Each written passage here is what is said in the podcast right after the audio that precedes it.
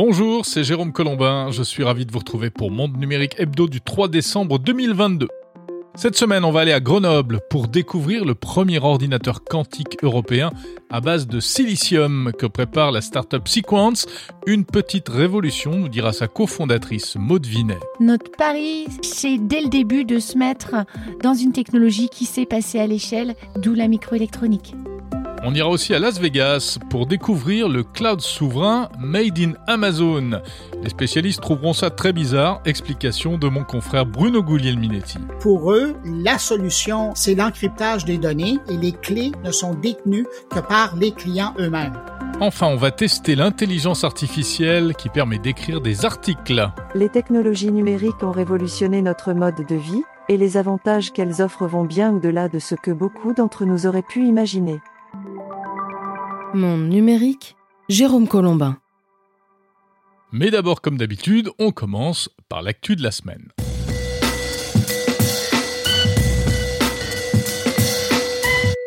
Encore une semaine épique dans l'interminable feuilleton Elon Musk Twitter.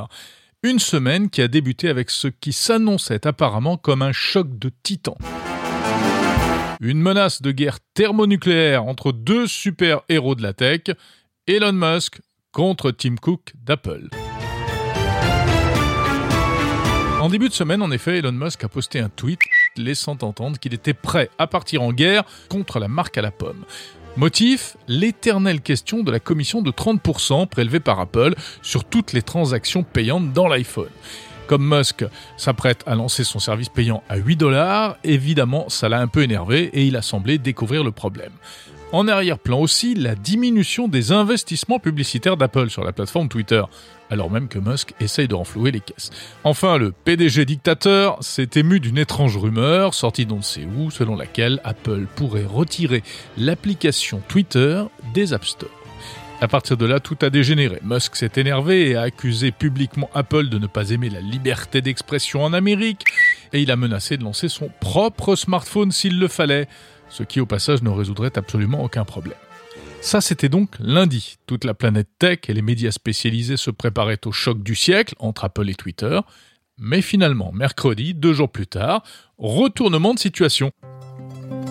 Au siège d'Apple à Cupertino, à côté d'un joli étang de méditation, euh, dont euh, Elon Musk a d'ailleurs posté la vidéo, eh bien, le grand Manitou de T T S, Twitter, Tesla, SpaceX, a rencontré Tim Cook en personne pour un sommet stratégique. On ne sait pas ce que se sont dit les deux hommes, qui au passage sont quand même parmi peut-être les plus puissants de la planète. Mais en fin de journée, un nouveau tweet nous a appris que le malentendu était résolu. En gros, qu'il s'était rabiboché et que la hache de guerre n'avait pas besoin d'être déterrée. Voilà pour le match Apple-Twitter. Mais la semaine n'était pas terminée. Un troisième personnage est entré en scène, non pas pour prendre part à cette vraie fausse guerre Apple-Twitter, mais pour poser un nouveau dossier sur le bureau déjà bien encombré d'Elon Musk. Cet homme, c'est le Français Thierry Breton, qui, au nom de la Commission européenne, a tenu à rappeler publiquement à la firme américaine ses obligations face à la réglementation européenne, et en particulier face au futur règlement D S A qui doit entrer en vigueur à l'été deux mille vingt-trois. Selon Thierry Breton, Twitter doit mettre en œuvre les moyens de lutter contre la désinformation, de renforcer la modération des contenus, de protéger la liberté d'expression et de limiter la publicité ciblée. Et le problème, c'est qu'Elon Musk vient de virer la moitié des employés de la plateforme, ce qui visiblement inquiète fortement Thierry Breton. Twitter aura-t-il les moyens de respecter la loi ? Derrière cela, c'est carrément l'éventualité d'une interdiction de Twitter sur le territoire européen qui se profile. On n'en est pas là, mais en attendant, on revient aux questions existentielles du début. Quelles vont être les conséquences à long terme sur le débat public, la liberté d'expression, les libertés individuelles et même, n'ayons pas peur des mots, le fonctionnement de la démocratie. Il faut dire que les signaux ne sont pas très bons. Twitter vient par exemple de décider de ne plus combattre la désinformation en matière de Covid, ce qui a conduit le président français Emmanuel Macron à s'en émouvoir publiquement sur une chaîne de télé américaine. Alors cela dit, Musk continue malgré tout d'appliquer sa méthode, à la fois en matière de management, mais aussi de modération de Twitter. Et par exemple, il n'a pas hésité, en fin de semaine, à suspendre le compte du rappeur Kanye West, euh, qui semble avoir complètement sombré du côté complotiste de la force, et qui venait de poster une croix gammée et de chanter les louanges d'Hitler. Bref, résumé de la semaine, on n'aura pas de guerre Apple-Twitter, mais on pourrait bien avoir dans quelques mois un face-à-face Twitter contre Bruxelles-Paris, avec au milieu les conspis. Bref, refaites provision de popcorn, le feuilleton n'est pas terminé. Le premier message diplomatique en cryptographie post-quantique a été envoyé cette semaine entre la France et les États-Unis. Qu'est-ce que ça veut dire, la cryptographie post-quantique, dont Emmanuel Macron s'est d'ailleurs vanté sur Twitter, en avouant que c'était très technique? Eh bien oui, c'est technique. En réalité, c'est malgré tout une étape symbolique importante dans la course à l'informatique quantique. Cela signifie qu'il s'agit d'un message codé, chiffré, comme il s'en échange régulièrement entre les ambassades, mais chiffré de manière à ce qu'un ordinateur quantique, c'est-à-dire un ordinateur ultra puissant, dans le futur, ne puisse pas le déchiffrer. On sait que l'informatique quantique, en effet, permettra en théorie de faire sauter tous les systèmes actuels de chiffrement qui protègent les communications officielles, militaires, économiques, et cetera. C'est donc une énorme menace qui pèse sur des pans entiers du système dans lequel on vit aujourd'hui, hein.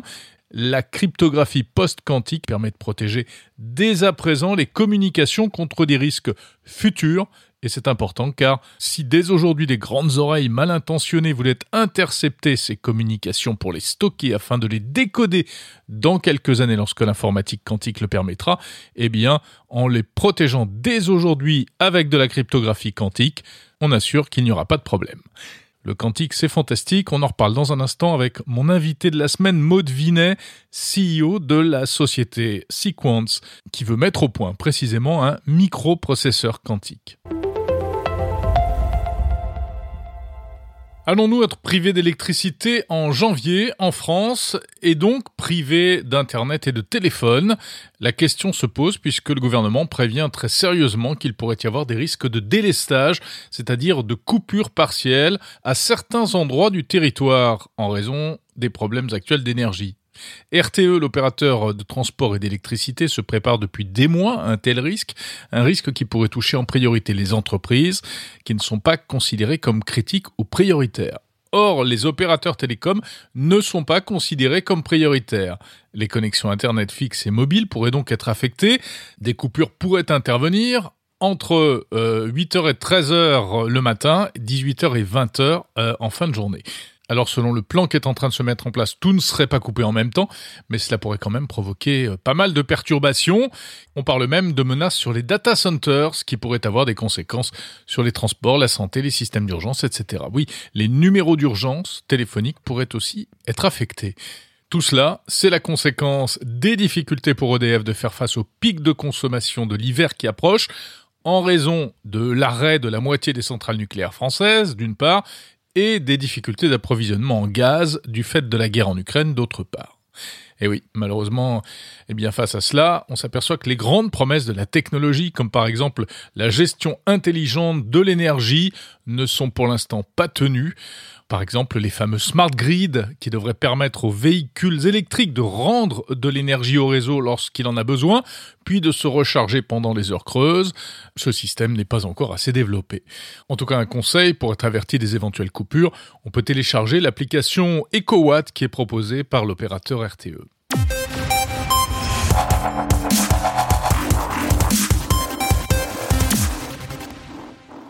L'innovation de la semaine, c'est un produit étonnant, des lunettes connectées qui sous-titrent les conversations pour les personnes sourdes.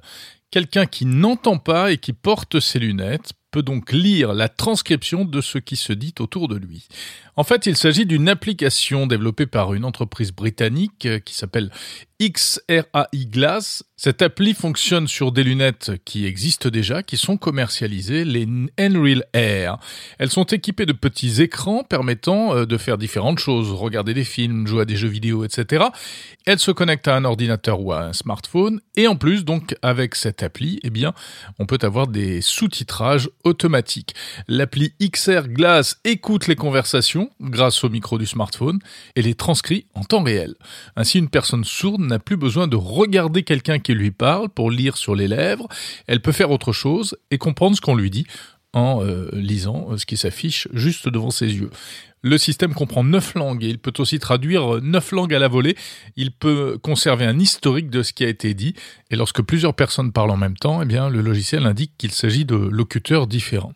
Voilà, alors on ne les a pas essayés, ces, ces lunettes, avec ce système de traduction pour les sourds. Euh, mais cela paraît quand même très intéressant, très prometteur. X R A I Glass, vous trouverez le lien en description de ce podcast.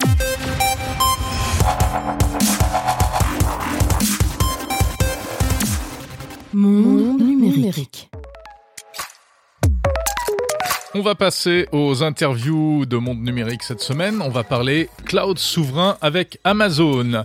Oui, je sais, ça fera tiquer les spécialistes. Vous allez tout comprendre. On va parler aussi d'intelligence artificielle. J'ai testé un logiciel d'écriture automatique d'articles et on va décrypter ça avec un spécialiste. Mais avant cela, on part à Grenoble pour découvrir l'un des futurs ordinateurs quantiques français.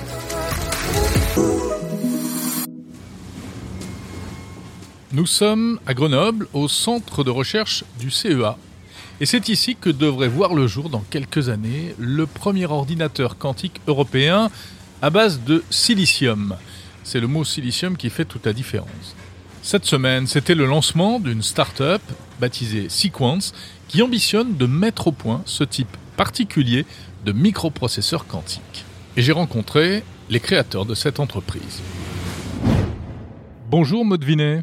Bonjour Jérôme. Vous êtes C E O de la start-up Siquance, donc, qui vient d'être lancée par le C E A, le C N R S. Alors, si on a bien compris, Siquance va inventer l'ordinateur quantique du futur, l'un des ordinateurs quantiques du futur, euh, à partir d'une technologie très particulière. Hein, euh, vous allez utiliser les semi-conducteurs, vous allez nous expliquer ça.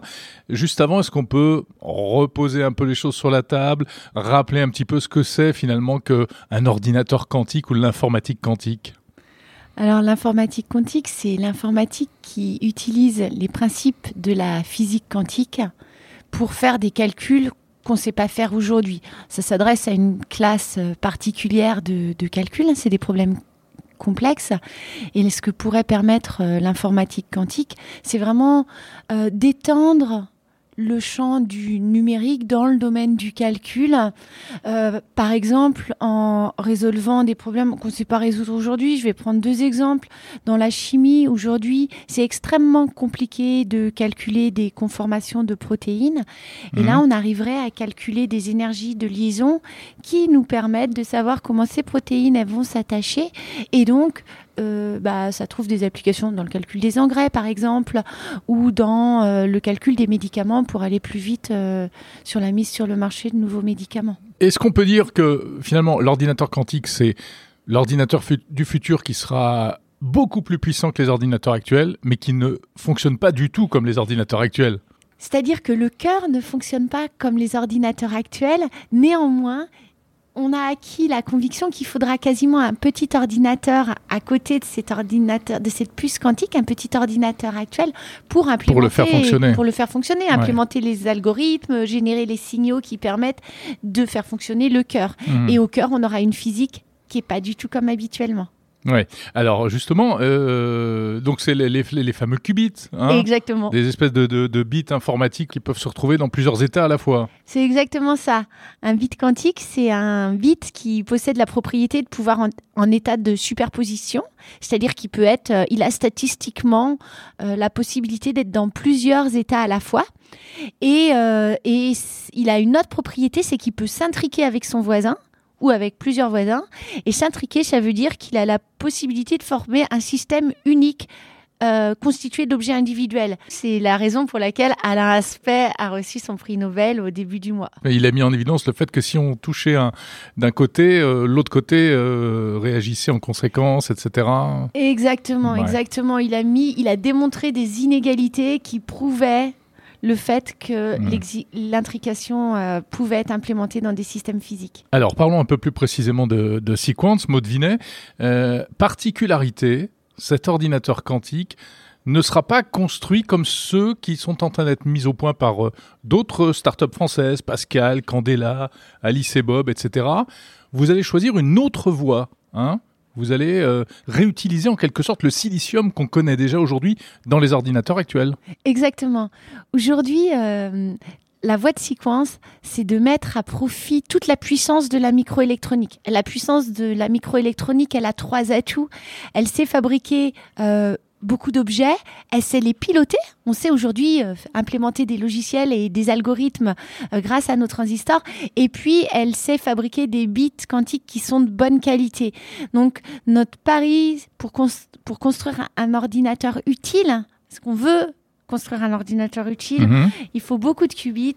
Et c'est dès le début de se mettre euh, dans une technologie qui s'est passée à l'échelle, d'où la microélectronique. Vous avez dit des qubits de bonne qualité. Ça aussi, c'est une notion qu'il faut un petit peu préciser. C'est-à-dire que le gros problème, c'est les perturbations dans le quantique. Exactement. L'état quantique, il est fragile. Et, et on perd les propriétés quantiques si on est trop en lien avec l'environnement. Donc, il y a tout un jeu d'optimisation entre faire un bit quantique qui est complètement isolé de l'environnement et qui va être excellent, mais en même temps, ce bit quantique, on veut lui faire faire du calcul, donc il faut le lier à l'environnement pour pouvoir le contrôler. Et donc, euh, le silicium montre un super compromis entre la relation à l'environnement et euh, son isolement. Il est dans une taille euh, euh, intermédiaire qui fait qu'il a fourni des bits de bonne qualité qu'on peut néanmoins manipuler pour faire du calcul. Mmh, on parle évidemment de l'infiniment petit hein, quand on parle de ça. Euh, alors, comment est-ce que vous allez faire ? On est ici euh, à Grenoble, donc au cœur du, du C E A. Euh, votre start-up est créée conjointement par le C E A et par le C N R S, donc on sent bien que l'importance de la recherche scientifique derrière tout ça. Exactement. Aujourd'hui, euh, le calcul quantique, quel que soit le système dont on parle, ça reste euh, des sujets de recherche qui sont ouverts. Néanmoins, dans le semi-conducteur, il y a aujourd'hui des preuves de concept. On a confiance dans la technologie et donc on, il est temps de passer à la phase d'industrialisation pour incarner le potentiel de la, le potentiel scientifique. Mmh. Euh, néanmoins, on s'adosse et on reste appuyé au C E A et au C N R S pour traiter en anticipation les questions de recherche qui restent, euh, qui restent sous-jacentes. Oui, beaucoup de questions de recherche. Quelles sont les difficultés euh, auxquelles vous êtes ou vous allez être confrontés ? Alors aujourd'hui, il reste des questions de recherche pour savoir ces qubits, euh, comment, quels sont exactement les mécanismes de l'environnement qui vont dégrader la qualité. Donc C E A et C N R S, ils vont continuer à affiner la compréhension qu'on a des interactions avec l'environnement pendant que nous, on continue, nous, on fait monter en maturité avec ce qu'on sait et on implémentera les, les découvertes scientifiques dans nos systèmes. Donc ça, c'était un des exemples de, de questions de recherche qui restent. Après, il y a des questions de recherche sur la meilleure manière dont on va faire interagir ces qubits ensemble. Et ça, ça peut se démontrer à petite échelle dans les laboratoires de recherche. Et nous, on prend en charge l'industrialisation et l'implémentation. Et à terme, votre ordinateur quantique, à quoi est-ce qu'il ressemblera ? Alors, euh, je vais montrer avec mes mains. Ça se passe pas bien à la radio. Alors, on, on ferme les yeux et on imagine une grande armoire, quasiment une armoire normande, dans laquelle il y a tout un tas de choses à l'intérieur. Il y a notamment un cryostat. Un cryostat, c'est un grand frigo euh, qui permet de descendre proche du zéro absolu. Et à côté de ce cryostat, on a un rack. On a un rack, d'inst- un, un rack d'instrumentation dans lequel on a posé euh, des instruments qui permettent de générer les signaux électriques qui descendent euh, dans le cryostat pour pour piloter les qubits. Et, et, et on a des fils qui partent vers l'extérieur ouais. pour se relier au, au cloud et interfacer cette machine. Oui. Et, et, et au cœur du, du, du truc, j'ai envie de dire, il y a un processeur que vous allez créer qui ressemblera peu ou prou au, au processeur d'aujourd'hui finalement. Oui, exactement. En fait, euh, si je vous donne un processeur quantique... Euh, Euh, à comparer avec un processeur classique, vous n'allez pas voir la dif- ouais. différence. C'est une puce, c'est une puce de la microélectronique et euh, notre petit module quantique, notre circuit intégré quantique, ça ressemble ni plus ni moins à une carte mère euh, de, d'un ordinateur. C'est tout ce qu'il y a de, des choses que vous avez déjà vues. Ouais. Mais à l'intérieur, c'est très différent. Mais à l'intérieur, eh ben à l'intérieur, ça ressemble. C'est qu'on le met dans un régime, en le descendant à basse température, on le met dans un régime où la physique est très différente. Et donc, euh, c'est, c'est, c'est sur cette, phys- c'est cette différence de, de, de fonctionnement qu'on va jouer. Et pourquoi la physique, elle est très différente à basse température ? C'est parce qu'au fur et à mesure qu'on diminue la température, on éteint des, gé- des énergies caractéristiques. L'énergie thermique, elle s'efface et elle laisse place à, à des comportements quantiques. Merci Maud Vinet, C E O de euh, Siquance. Et si ce sujet vous intéresse, je vous donne rendez-vous lundi prochain pour l'interview intégrale de Maud Vinet de la société Siquance. On écoutera également le C T O de l'entreprise, Tristan Meunier, pour aller encore plus en détail dans le fonctionnement de ce futur ordinateur quantique au silicium.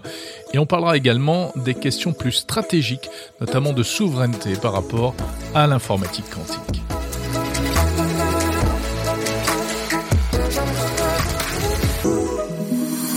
On va passer du quantique à un autre gros sujet, le cloud, l'informatique en nuage, et notamment ce qu'on appelle le cloud souverain. Cette semaine avait lieu à Las Vegas la grande conférence annuelle du groupe A W S, Amazon Web Services, c'est-à-dire la division cloud d'Amazon, leader mondial de ce secteur. Euh, cet événement, c'est un rendez-vous international destiné aux professionnels, puisque les clients de A W S sont essentiellement des entreprises, des milliers d'entreprises à travers le monde. Et Amazon a fait des annonces assez étonnantes en matière de cloud dit souverain. Ce qu'on appelle le cloud souverain, rappelons-le, hein, c'est par exemple en France, eh bien, euh, du cloud dont on garde réellement la maîtrise et dans lequel les autorités américaines sont censées ne pas pouvoir mettre le nez. Car on sait que tout ce qui relève d'une entreprise américaine, en théorie, peut tomber sous le coup des lois extraterritoriales des États-Unis. Eh bien, Amazon prétend pouvoir offrir désormais à ses clients étrangers, donc par exemple les pays européens, du cloud qui garantirait un respect de leur souveraineté numérique. Ça va faire beaucoup de bruit, cette histoire. Comment Amazon compte-t-il s'y prendre ? Alors, j'ai appelé mon confrère québécois Bruno Guglielminetti, qui a suivi le congrès d'Amazon à Las Vegas. Bonjour Bruno. Jérôme Colombain, bonjour. Alors, comment Amazon peut-il prétendre offrir du cloud, ce que vous appelez infonuagique au Québec, du cloud souverain aux autres pays ? Ben, officiellement, euh, et là, je, je reprends leurs mots, là, euh, la façon qu'ils abordent le sujet, c'est qu'ils font maintenant systématiquement trois zones dans leur espace de serveur dans chaque pays. Alors, il y en a une qui est euh, de l'info nuagique générale, donc euh, il n'y a pas de barrière et tout le monde peut voir, tout le monde peut se promener là-dedans. La deuxième, elle, est, euh, con- est concentrée sur le pays et la troisième, c'est pour des besoins particuliers. Mais celle qui est concentrée sur le pays, ça, c'est pour les clients qui demandent vraiment à avoir euh, de l'information ou du stockage géo- géolocalisé dans leur territoire. Et pour eux, la solution euh, à cette problématique-là, c'est l'encryptage des données et les clés ne sont détenues que par les clients eux-mêmes. Et donc, à partir de ce moment-là, si, et on le sait, c'est pour ça que je comprends que vous ayez un sourire euh, en Europe, mais moi j'ai la même affaire euh, ici au Québec, euh, on se dit, ben oui, mais il y a des lois, le Patriot Act notamment, qui permet au gouvernement américain de demander à une entreprise américaine, peu importe où elle est dans le monde, de dire, je veux avoir accès pour des raisons de sécurité à cette information-là. Et oui, le Patriot Act, le Cloud Act, et cetera. Cela étant dit, la plupart des fois où il y a eu des demandes comme ça, je pense que dans quatre-vingts pour cent des de, euh, de, de ces demandes-là, les compagnies ont trouvé des bonnes raisons pour ne pas donner accès à ces informations-là. Mais il reste tout de même qu'il y a vingt pour cent des demandes, et là on ne parle pas de centaines de demandes, là, c'est des milliers de demandes qui sont générées. Dans vingt pour cent des demandes, les, les fournisseurs de services ont dû donner accès à cette information-là. Mais dans l'approche de A W S, ils auraient beau donner accès à euh, cette, euh, cette, euh, ces, cette aire de stockage-là, l'encryption, ben, c'est le client qui va l'avoir, donc il n'y a personne, même pas les gens de A W S, qui pourront avoir accès au contenu des données qui sont stockées sur cet espace de, de serveurs souverains là, dans le pays nommé. Et d'ailleurs, pour te donner un exemple, j'ai rencontré un entrepreneur euh, d'une entreprise qui s'appelle Vosker, et eux, ce sont des caméras sans fil euh, qui vendent à travers le monde. C'est particulièrement pour les gens qui ont de grands terrains, de grands domaines, et qui veulent avoir un œil sur ce qui se passe, mais qui n'ont pas nécessairement l'Internet d'installer. Alors, euh, et ça fonctionne avec le réseau cellulaire. Alors, ça donne un exemple. Disons que vous avez un grand jardin, comme, comme toi, par exemple. Tu as un énorme jardin chez toi. Euh, L'Internet se rend pas au bout de ton jardin. Alors, pour si voir... seulement.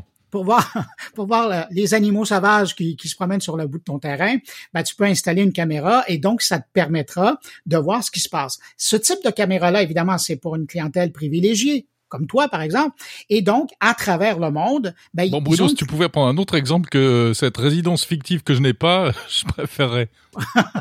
Non, mais je trouve que c'est, c'est très beau comme exemple. Et, et donc, ces caméras-là sont envoyées un peu à travers le monde et ces clients-là demandent à avoir une certaine confidentialité par rapport aux images qui viennent de leur propriété. Alors, ils sont hébergés sur ce type de solution qui est avancée par A W S et donc, il n'y a personne, ni les Américains ou un autre pays, qui pourront demander d'avoir accès aux images qui viennent de telle ou telle propriété parce que la personne détient la clé euh, d'encryptage. Oui.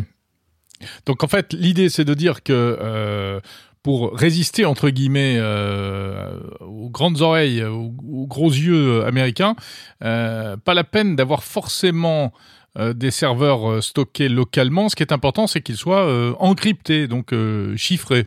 Mais, mais, mais ils le sont quand même. Euh, quand on parle, par exemple, en France, ça va intéresser tes auditeurs, il y a des... Euh, Des, des usines. Il y a des, des, des centres de données de A W S qui existent en France et à l'intérieur de ce centre-là existent des serveurs qui ne desservent uniquement que les Français et les données restent là. Mais il, y a, mais il est quand même branché au réseau A W S qui lui est branché au réseau Internet, on s'entend.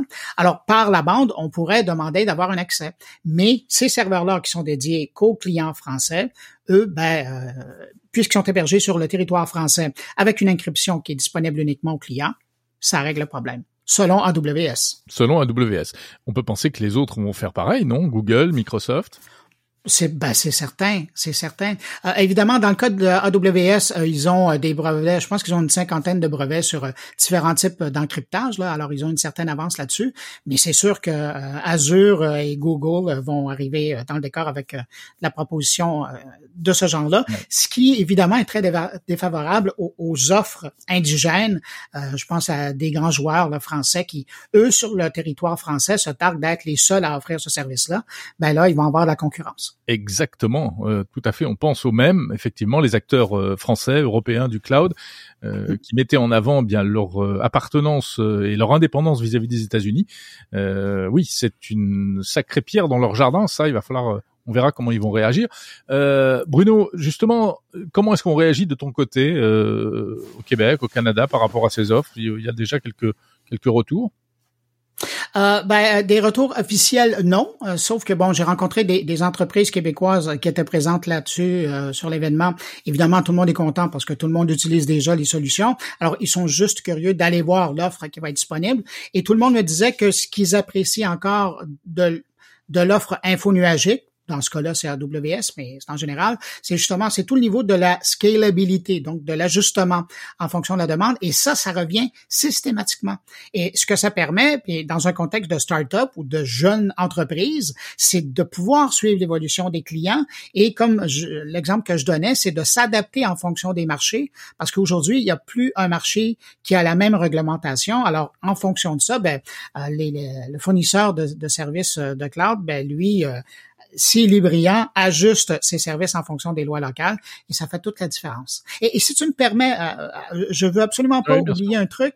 Ce qui a été très présent, à, à ma grande surprise d'ailleurs, dans la présentation de A W S cette semaine, ça a été leur participation, enfin entre guillemets, euh, euh, au conflit en Ukraine. Euh, ils nous ont, et ça, je pensais pas qu'ils allaient publiquement le, le pas l'avouer, mais en parler, euh, c'est que avant l'invasion russe, évidemment, on sentait le mouvement, et euh, ils ont été directement en Ukraine, euh, ils ont travaillé avec euh, le, le ministre du numérique, et ils ont amené euh, des, euh, des serveurs euh, mobiles sur lesquels ils ont stocké euh, des données, mais toutes les données importantes du gouvernement ukrainien, ils les ont sorties du pays.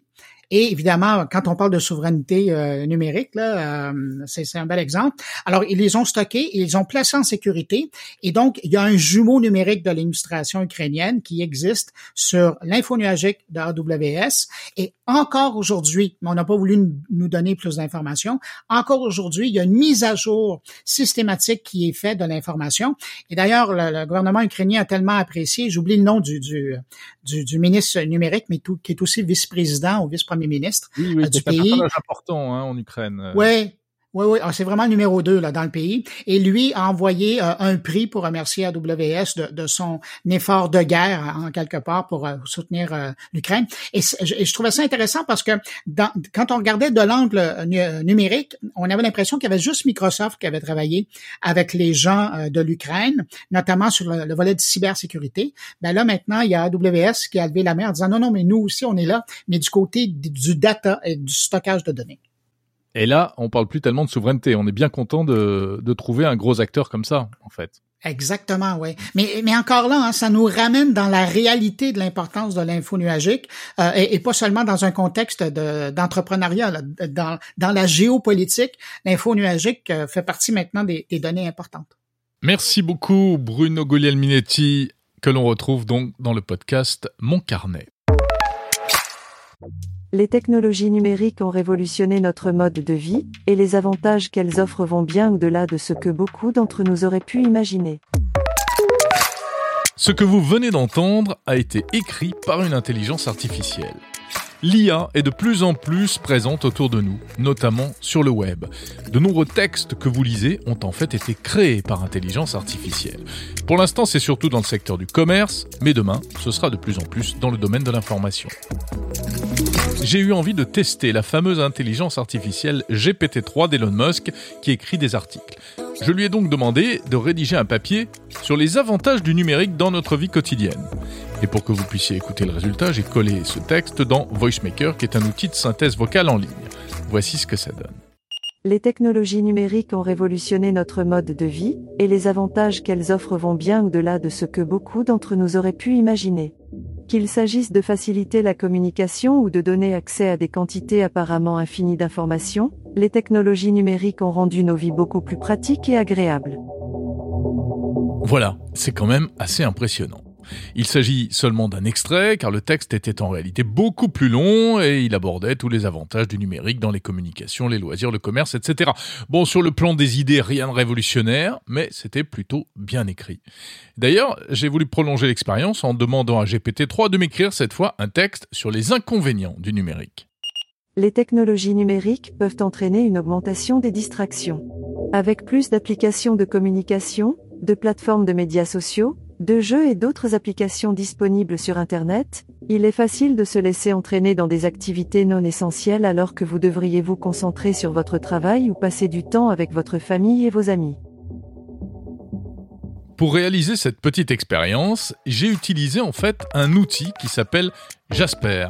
Jasper, c'est une plateforme américaine payante qui permet de créer toutes sortes de contenus écrits dans différentes langues sur tous les sujets à partir de l'intelligence artificielle G P T trois. Alors comment ça fonctionne exactement? Que peut-on faire avec? Jusqu'où peut-on aller? Pour en parler, j'ai interrogé Laurent Jean. Il est spécialiste du référencement sur Internet, du S E O, et de la création de contenu par intelligence artificielle. Il est formateur Jasper. Bonjour Laurent Jean. Bonjour. Alors, est-ce qu'on peut tout d'abord euh, expliquer un peu ce qu'est Jasper? Ben, Jasper, en fait, c'est une, euh, c'est une surcouche en fait, de, de, d'un outil qui a été euh, euh, financé par, par Elon Musk, en fait, qui s'appelle OpenAI. Par exemple, si je dis, euh, je voudrais créer une annonce parce que euh, je, je, je fais de, euh, ça va être Noël, donc j'ai besoin de faire des annonces pour pour, pour Noël.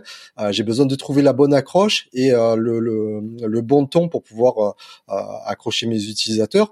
Ben j'ai j'ai, j'ai une, un comment ça s'appelle, un formulaire euh, d'ads sur lequel je vais juste dire quel est le, ce que ce que je dois vendre et lui va me trouver quelle est la bonne approche pour euh, pour pour accrocher le client.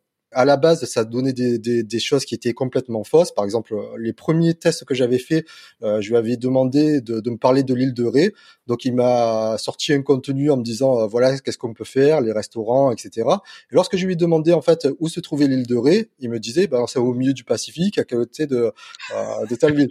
Donc, le, le, le, le truc, c'est, euh, les gens, en fait, lorsqu'on parle de ça, ils retiennent juste intelligence et euh, pas l'artificiel. Et en réalité, euh, tous ces, ces, ces, ces outils-là, ils essayent de, de, de, de simuler le, le, l'intelligence humaine, mais à partir de données qu'ils, qu'ils ont déjà récupérées.